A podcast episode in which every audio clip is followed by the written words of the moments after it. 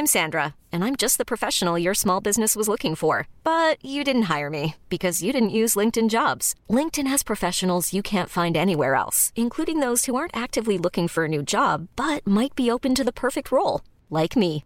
In a given month, over 70% of LinkedIn users don't visit other leading job sites. So if you're not looking on LinkedIn, you'll miss out on great candidates like Sandra. Start hiring professionals like a professional. Post your free job on linkedin.com/achieve today. Olá, amigos e amigas do saber. Neste episódio de hoje, nós falaremos sobre existencialismo e Jean-Paul Sartre.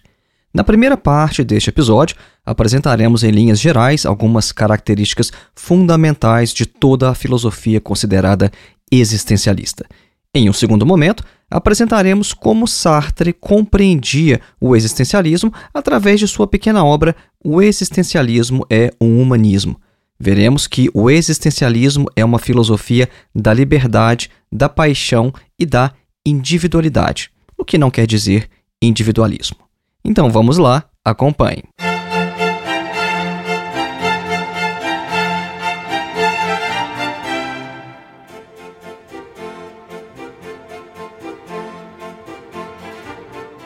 Antes de iniciar, um breve recado: faça sua inscrição em meu mais novo curso, A Filosofia de Karl Marx Uma Introdução. Este curso tem mais de oito horas de duração falando apenas sobre Karl Marx. E assim como o meu curso anterior de Introdução à Filosofia, o acesso a esse novo curso também é vitalício e você pode fazer com total flexibilidade, sem data para iniciar ou finalizar. Preste bem atenção: este não é um curso de introdução ao marxismo. O nosso recorte contempla os aspectos filosóficos do pensamento de Karl Marx, o que significa que aspectos econômicos, por exemplo, não estão no escopo do curso. Isso se explica pelo fato de o marxismo ser uma tradição imensa que tem início nas obras de Marx e abrange não apenas diversos outros pensadores, mas também várias outras áreas além da filosofia.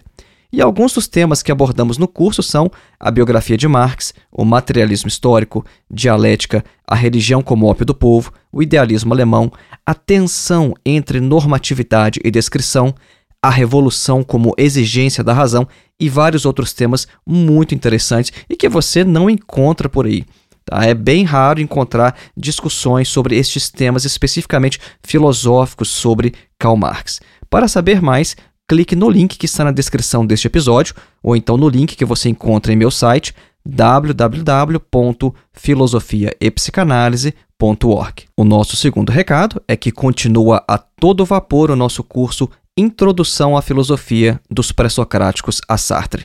Este é um curso mais geral que vai pegar toda a história da filosofia e por isso esse curso tem mais de 14 horas de duração apenas no que diz respeito aos vídeos porque é um curso que também vai te levar para os próprios textos. É um curso que oferece total flexibilidade de tempo também, porque não há data nem de início nem de término, então você pode se inscrever e não vai ter nenhuma pressão de tempo para que você conclua ou para que você perca o acesso. Não, você jamais vai perder o acesso a nenhum destes cursos. O objetivo deste nosso curso mais geral de introdução à filosofia é colocar você em contato direto com alguns dos principais textos de toda a tradição da filosofia ocidental. Então, ao invés de ler comentadores ou literatura secundária falando sobre os filósofos, os nossos vídeos vão te preparar para ler diretamente textos de Platão, Aristóteles, Sêneca, Marco Aurélio, Santo Agostinho, Tomás de Aquino, René Descartes, Immanuel Kant, Hegel, Marx, Sartre,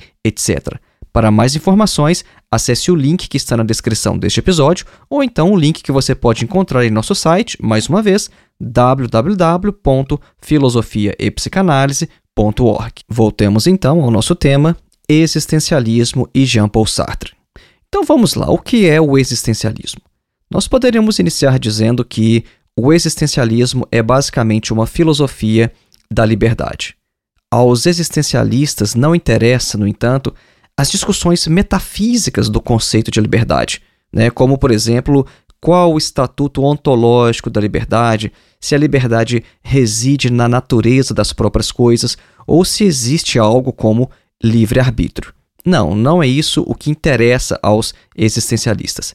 A relação do existencialismo com a liberdade é prática, é sentida na própria vida. Abrangendo pensadores tanto ateus quanto cristãos, o existencialismo não é exatamente uma doutrina, mas é um movimento, é como se fosse uma forma de sensibilidade.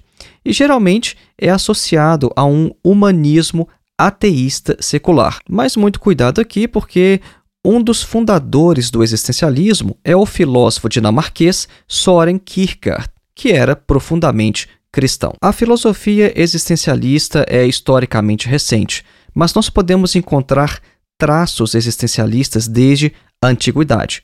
É possível, por exemplo, identificar atitudes consideradas existencialistas desde Heráclito de Éfeso, né, quando Heráclito fala, por exemplo, sobre a impermanência de todas as coisas, ou então nós podemos encontrar também em Sócrates, com aquela ideia de conhece-te a ti mesmo, e até mesmo em Santo Agostinho, né, que escreveu uma obra chamada Confissões, na qual ele buscava sua identidade e o seu lugar no mundo. Só que os principais nomes associados ao existencialismo hoje são alguns como Soren Kierkegaard, Friedrich Nietzsche, Martin Heidegger, Albert Camus e Jean-Paul Sartre. Mas vejam bem, não é exatamente correto dizer que Nietzsche, por exemplo, era um existencialista. Se nós perguntássemos ao Nietzsche se ele era existencialista, ele negaria. A mesma coisa o Kierkegaard, que é considerado o pai do existencialismo. Então nós devemos tomar muito cuidado com o rótulo, porque na verdade pouquíssimos filósofos de fato aceitaram o rótulo de existencialista. Percebam também que nós citamos pensadores muito diferentes entre si, de modo que de maneira nenhuma nós podemos dizer que estes pensadores que nós citamos formam uma escola, e menos ainda que eles compartilham uma mesma visão política. Vejam bem, Kierkegaard, por exemplo, Kierkegaard é um cristão devoto, ao passo que Nietzsche e Sartre são ateus. O Kierkegaard também despreza a política, enquanto Sartre já era marxista. O Camus era humanitário e o Heidegger, infelizmente, aderiu ao nazismo. Jean-Paul Sartre utilizou o termo existencialista para se referir à sua obra durante e também depois da Segunda Guerra Mundial, de modo que o filósofo francês é o único que pode ser considerado, no sentido restrito do termo, de fato, um existencialista. Agora, nós encontramos também figuras literárias bem interessantes que abordam temas, atitudes e perspectivas existencialistas, tais como o Fyodor Dostoiévski e o Franz Kafka. Nós podemos dizer que os três principais temas do existencialismo são os seguintes: primeiro, uma grande ênfase sobre o indivíduo, muito embora este indivíduo seja definido e compreendido de maneira diferente por cada filósofo. Vários deles eram escritores excêntricos e viviam a individualidade de maneira diferente. Mas é um traço em comum, então, primeiro, a ênfase sobre o indivíduo. Segundo tema principal do existencialismo é o papel central das paixões, em contraposição à ênfase filosófica tradicional sobre a razão e a racionalidade. Né? Porque para a filosofia tradicional, o que importa é razão, racionalidade, encontrar a verdade. Para o existencialista, não, o papel central está nas paixões.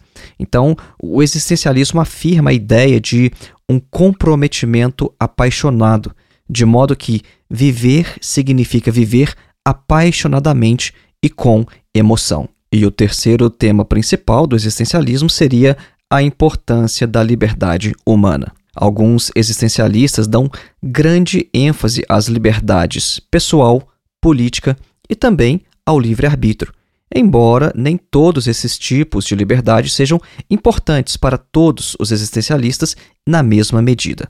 A relação entre liberdade e razão também é muito importante, e o existencialismo afirma não mais, como a filosofia tradicional, que a razão é escrava das paixões, mas que nós vivemos nossa vida ao máximo e da melhor maneira possível quando vivemos de maneira apaixonada, sentindo a vida. Nós falamos agora sobre paixão e comprometimento pessoal. E é refletindo justamente sobre essas questões que o filósofo dinamarquês Soren Kierkegaard vai afirmar que é ridículo observar duas pessoas fazendo amor na rua. Só que em sua época, fazer amor significava apenas se beijar ou trocar carícias. Né? Então nós poderíamos dizer hoje que é ridículo observar duas pessoas se beijando. Agora, por quê? Por que, que o Kierkegaard afirmava isso? Porque, para um observador indiferente, sem ligação ou comprometimento com o que ele está observando, a cena de duas pessoas se beijando é realmente ridícula. Não para os indivíduos que estão envolvidos, né, para os indivíduos que estão participando, porque eles estão comprometidos, eles estão vivendo o próprio ato com todo o seu ser. E o Kierkegaard queria mostrar com isso exatamente a questão do comprometimento, do envolvimento com a vida, com as nossas próprias ações. Então, faça este exercício. Quando você observar duas pessoas se beijando, tente se afastar emocionalmente de maneira completa e total do que você está observando. E você vai perceber que aquele ato perde o sentido. De fato, nessa perspectiva, é ridículo observar duas pessoas se beijando. O termo existencialismo vem, obviamente, de existência. E este termo é utilizado por Kierkegaard para fazer referência a uma vida cheia de paixão, autocompreensão e comprometimento. Então, vamos lá. Existência para Kierkegaard significa isso. Existência é uma vida cheia de paixão, de autocompreensão e comprometimento. Agora, já para Nietzsche, existir é manifestar seus talentos e virtudes ou se tornar quem você realmente é. E o componente central desta sensibilidade existencialista é a percepção do indivíduo sobre sua própria contingência, tendo em vista que cada um de nós poderia não ter nascido, ou então ter nascido em um lugar ou época diferente, como uma pessoa diferente, ou talvez nem mesmo como uma pessoa. Nossa situação no mundo é expressa na obra de Heidegger, por exemplo, pelo termo Verlassenheit, o qual pode significar abandono. Expressa a ideia de que estamos jogados no mundo à nossa própria sorte e que muito do que temos foi apenas dado pelo mundo e pelas circunstâncias, não foi escolhido por nós. E essa ideia da contingência sobre a nossa existência é representada, por exemplo, na obra Metamorfose de Franz Kafka, na qual o protagonista Gregor Sansa acorda transformado em um gigantesco e monstruoso inseto. O que é interessante nessa obra de Kafka é que o protagonista acorda um dia transformado em um gigantesco inseto, só que a sua consciência não foi alterada. E uma das primeiras coisas que ele pensa é a seguinte: como é que eu vou trabalhar agora? É, como é que eu vou sair? Como é que eu vou levantar da cama? Porque, bom, o corpo tinha mudado, o corpo tinha se transformado, mas a consciência não. E é um exercício de pensamento bem interessante. E se nós fôssemos uma barata, por exemplo? como é que seria a nossa vida se nós fôssemos uma barata, mas com a consciência que nós temos hoje, que nós temos agora. A principal mensagem do existencialismo é bem clara. Nós podemos dizer que é o seguinte: cada um de nós, enquanto indivíduo, é responsável pelo que faz, pelo que é, pela maneira como encaramos e lidamos com o mundo, responsável pela forma como o próprio mundo é. A vida de fato pode ser difícil, pode haver obstáculos em nossos caminhos. E alguns desses obstáculos são a nossa própria personalidade. Às vezes, os obstáculos são as nossas próprias emoções, a limitação dos nossos meios ou até mesmo a nossa própria inteligência. Só que, mesmo com tudo isso, nós continuamos sendo responsáveis por aquilo que fazemos de nós mesmos e não podemos jogar a culpa em Deus, na natureza, no universo ou nas estrelas. Se a natureza nos fez como somos, então nós somos responsáveis por decidir o que fazer com aquilo que ela nos deu, não importando se devemos seguir em frente, modificar ou até mesmo transcender esta própria natureza. Daqui a pouquinho nós falaremos mais sobre isso, mas eu gostaria de destacar que uma das características mais interessantes da filosofia existencialista é este chamado a assumirmos, a tomarmos as rédeas de nossas próprias vidas e também do mundo, da sociedade em que vivemos.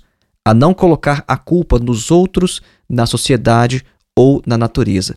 Porque, por piores que sejam as condições, nós ainda podemos fazer algo em relação a isso. Nós não podemos fazer o que quisermos. E daqui a pouco nós vamos explicar essa questão. A gente não pode fazer qualquer coisa que a gente queira fazer mas nós sempre temos escolhas, e isso é o mais importante. Vamos apresentar agora a concepção de existencialismo segundo Jean-Paul Sartre. Nós vamos perceber que várias das características que acabamos de enumerar se encontram também neste pequeno texto de Sartre chamado O Existencialismo é um Humanismo. Mas nós vamos fazer isso logo após a nossa breve e clássica pausa musical, a fim de que você tenha tempo de assimilar o conteúdo exposto até aqui. Você vai ouvir uma música de Wolfgang Amadeus Mozart, que você com certeza conhece, talvez não pelo nome, mas você já ouviu muitas vezes. O nome dessa pequena peça de Mozart é Eine kleine Nachtmusik.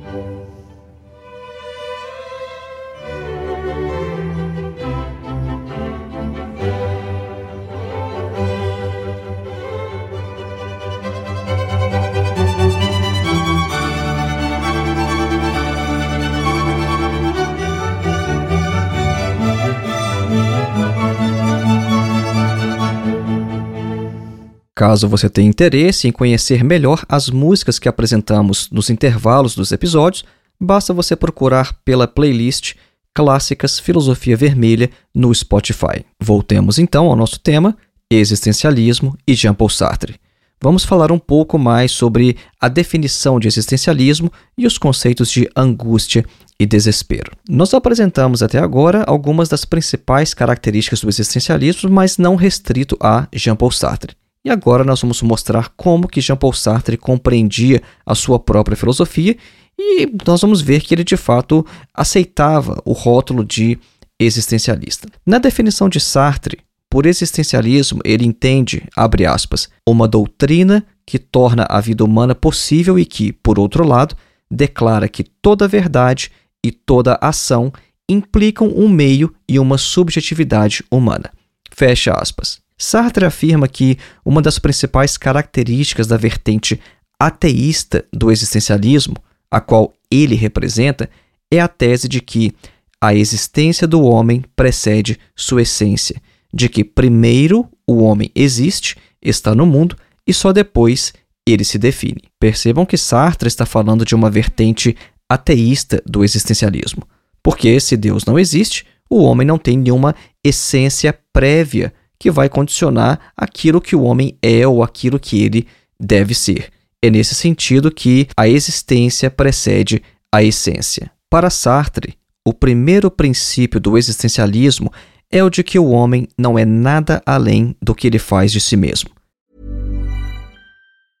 Ever catch yourself eating the same flavorless dinner three days in a row? Dreaming of something better? Well, HelloFresh is your guilt-free dream come true, baby. It's me, Kiki Palmer. Let's wake up those taste buds with hot, juicy pecan-crusted chicken or garlic butter shrimp scampi. Mm. Hello Fresh. Stop dreaming of all the delicious possibilities and dig in at HelloFresh.com. Let's get this dinner party started.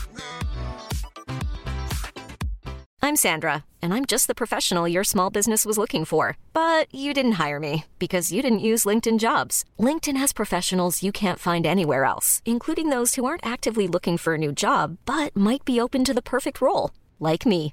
In a given month, over 70% of LinkedIn users don't visit other leading job sites. So if you're not looking on LinkedIn, you'll miss out on great candidates like Sandra. Start hiring professionals like a professional. Post your free job on linkedin.com/achieve today.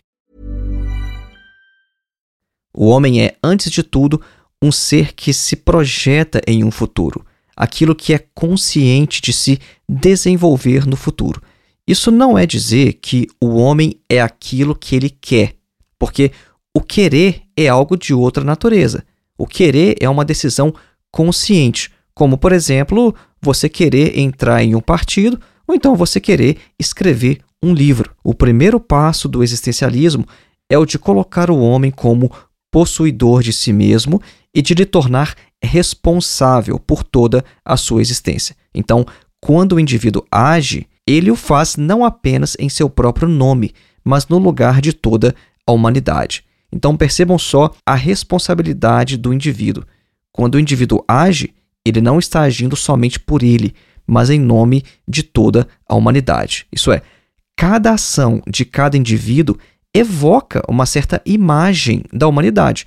E ao escolher isso ou aquilo, ao escolher A ou B, um ou dois, o indivíduo está afirmando também o valor daquilo que escolheu, porque nós nunca escolhemos o que é ruim, mas apenas aquilo que achamos bom ou o melhor em dada situação. E nada pode ser bom para nós sem ser bom para os outros também. E nesse aspecto, o Sartre lembra Sócrates, né, para quem a prática do mal era causada pela ignorância, porque para Sócrates, quando alguém escolhe o mal, ele não o faz porque sabe que aquilo é um mal, mas ele pensa que aquilo é um bem. Sartre, inclusive, fornece um exemplo interessante. Ele diz o seguinte: olha, quando eu escolho, por exemplo, entrar em um sindicato católico, ao invés de me tornar comunista, então, com essa ação, eu quero mostrar que, no fundo, a resignação é a solução, que o reino dos homens não é sobre a terra, e o meu procedimento diz respeito não somente a mim,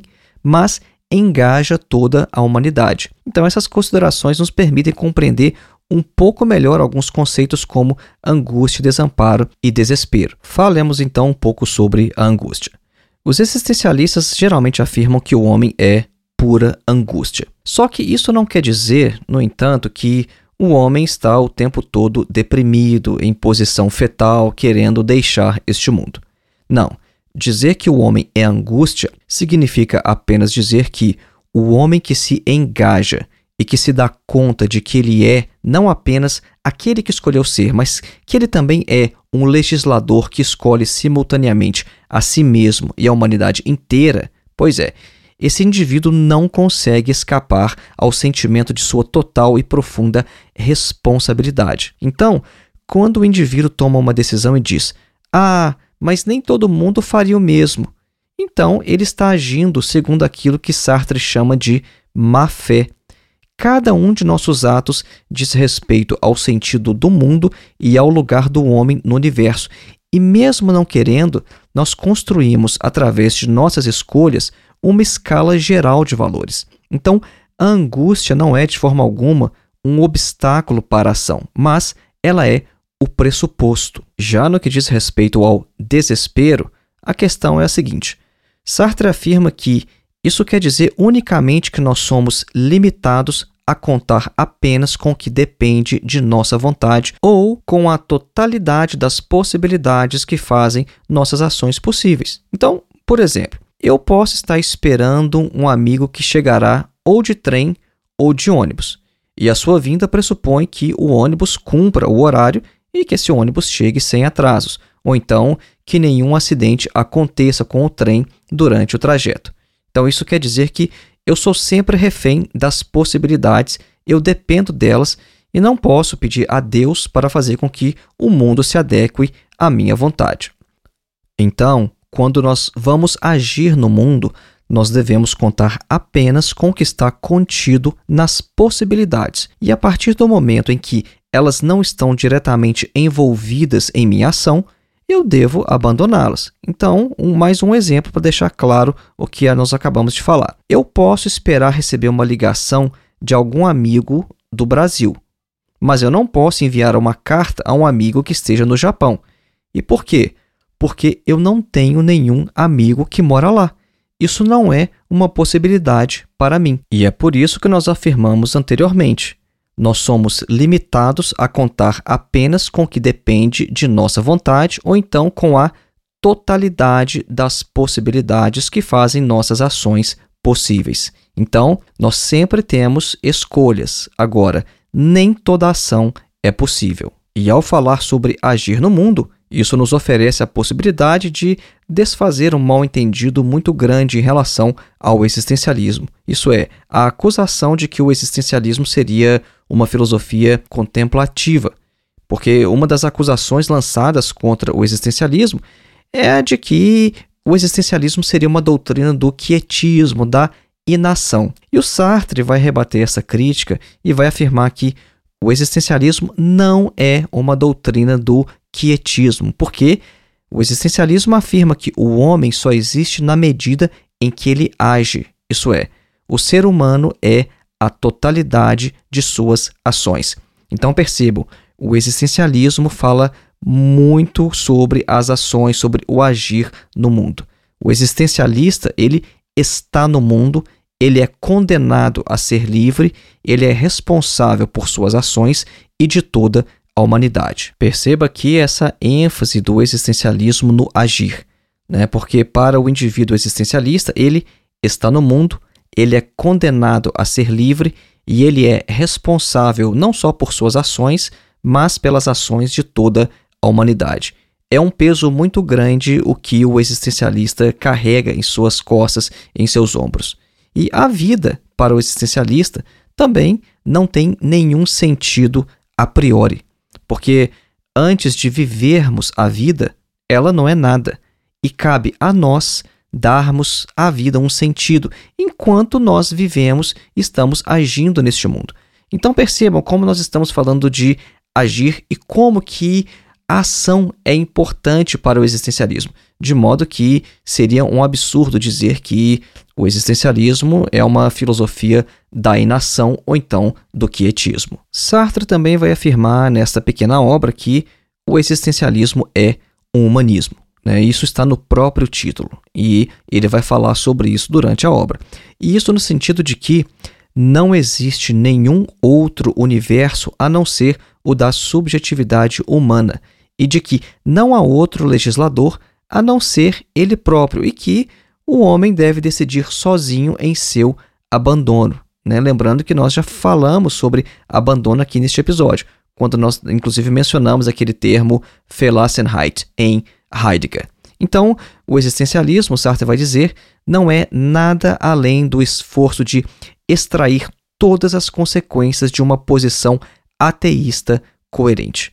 O existencialismo é um otimismo e uma doutrina da ação. E é por isso que o existencialismo contempla também a possibilidade da revolução.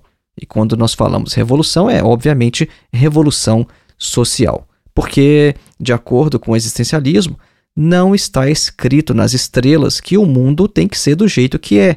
Isso é dividido em classes sociais, super ricos de um lado e miseráveis do outro. Se o futuro está aberto e se a existência precede a essência, nós podemos dar ao futuro uma forma diferente do passado. Agora há pouco nós mencionamos que o homem é condenado a ser livre.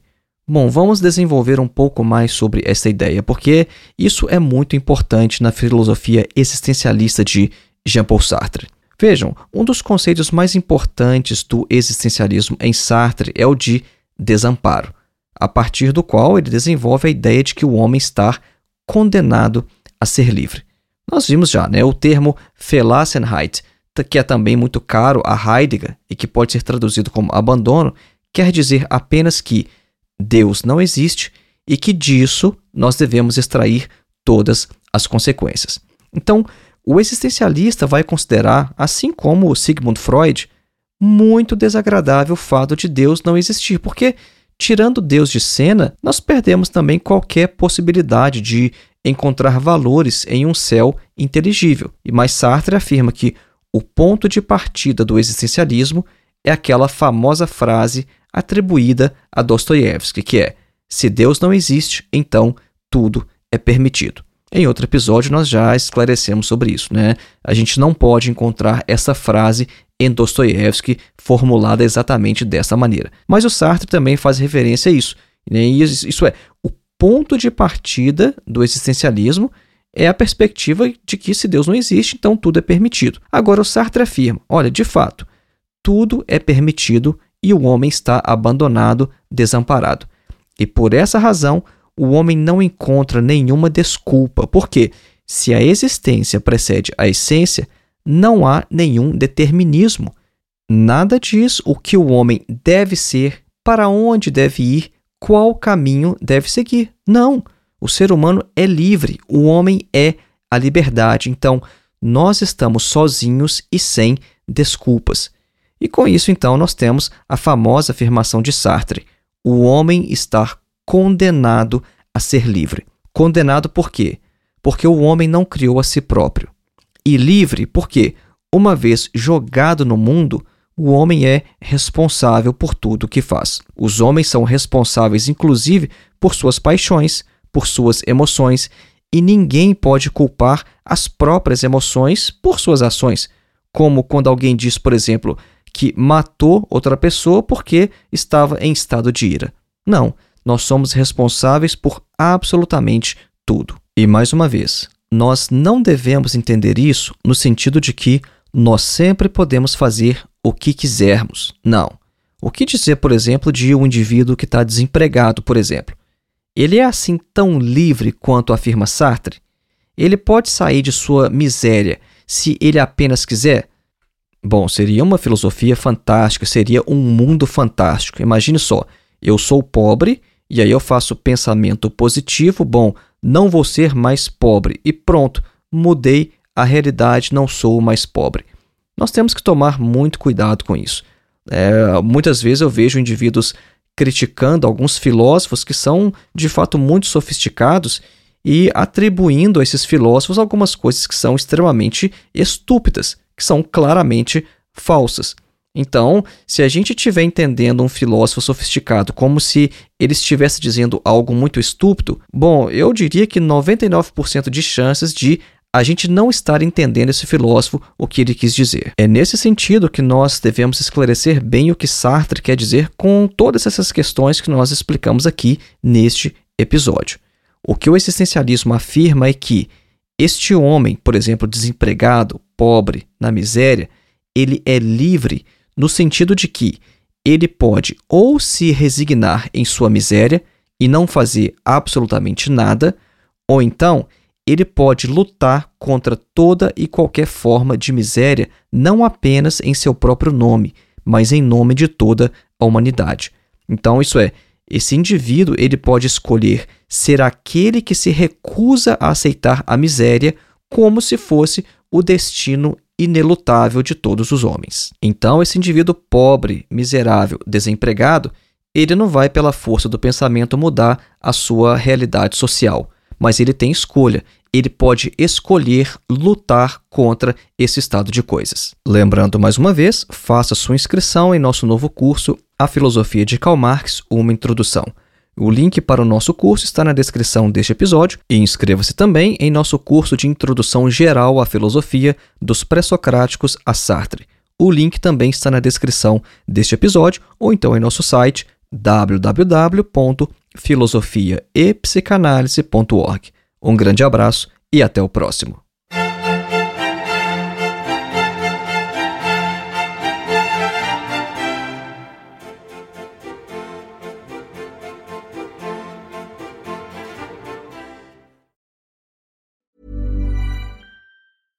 Ever catch yourself eating the same flavorless dinner three days in a row? Dreaming of something better? Well, HelloFresh is your guilt-free dream come true, baby. It's me, Gigi Palmer. Let's wake up those taste buds with hot, juicy pecan-crusted chicken or garlic butter shrimp scampi. Mm. Hello Fresh. Stop dreaming of all the delicious possibilities and dig in at HelloFresh.com. Let's get this dinner party started.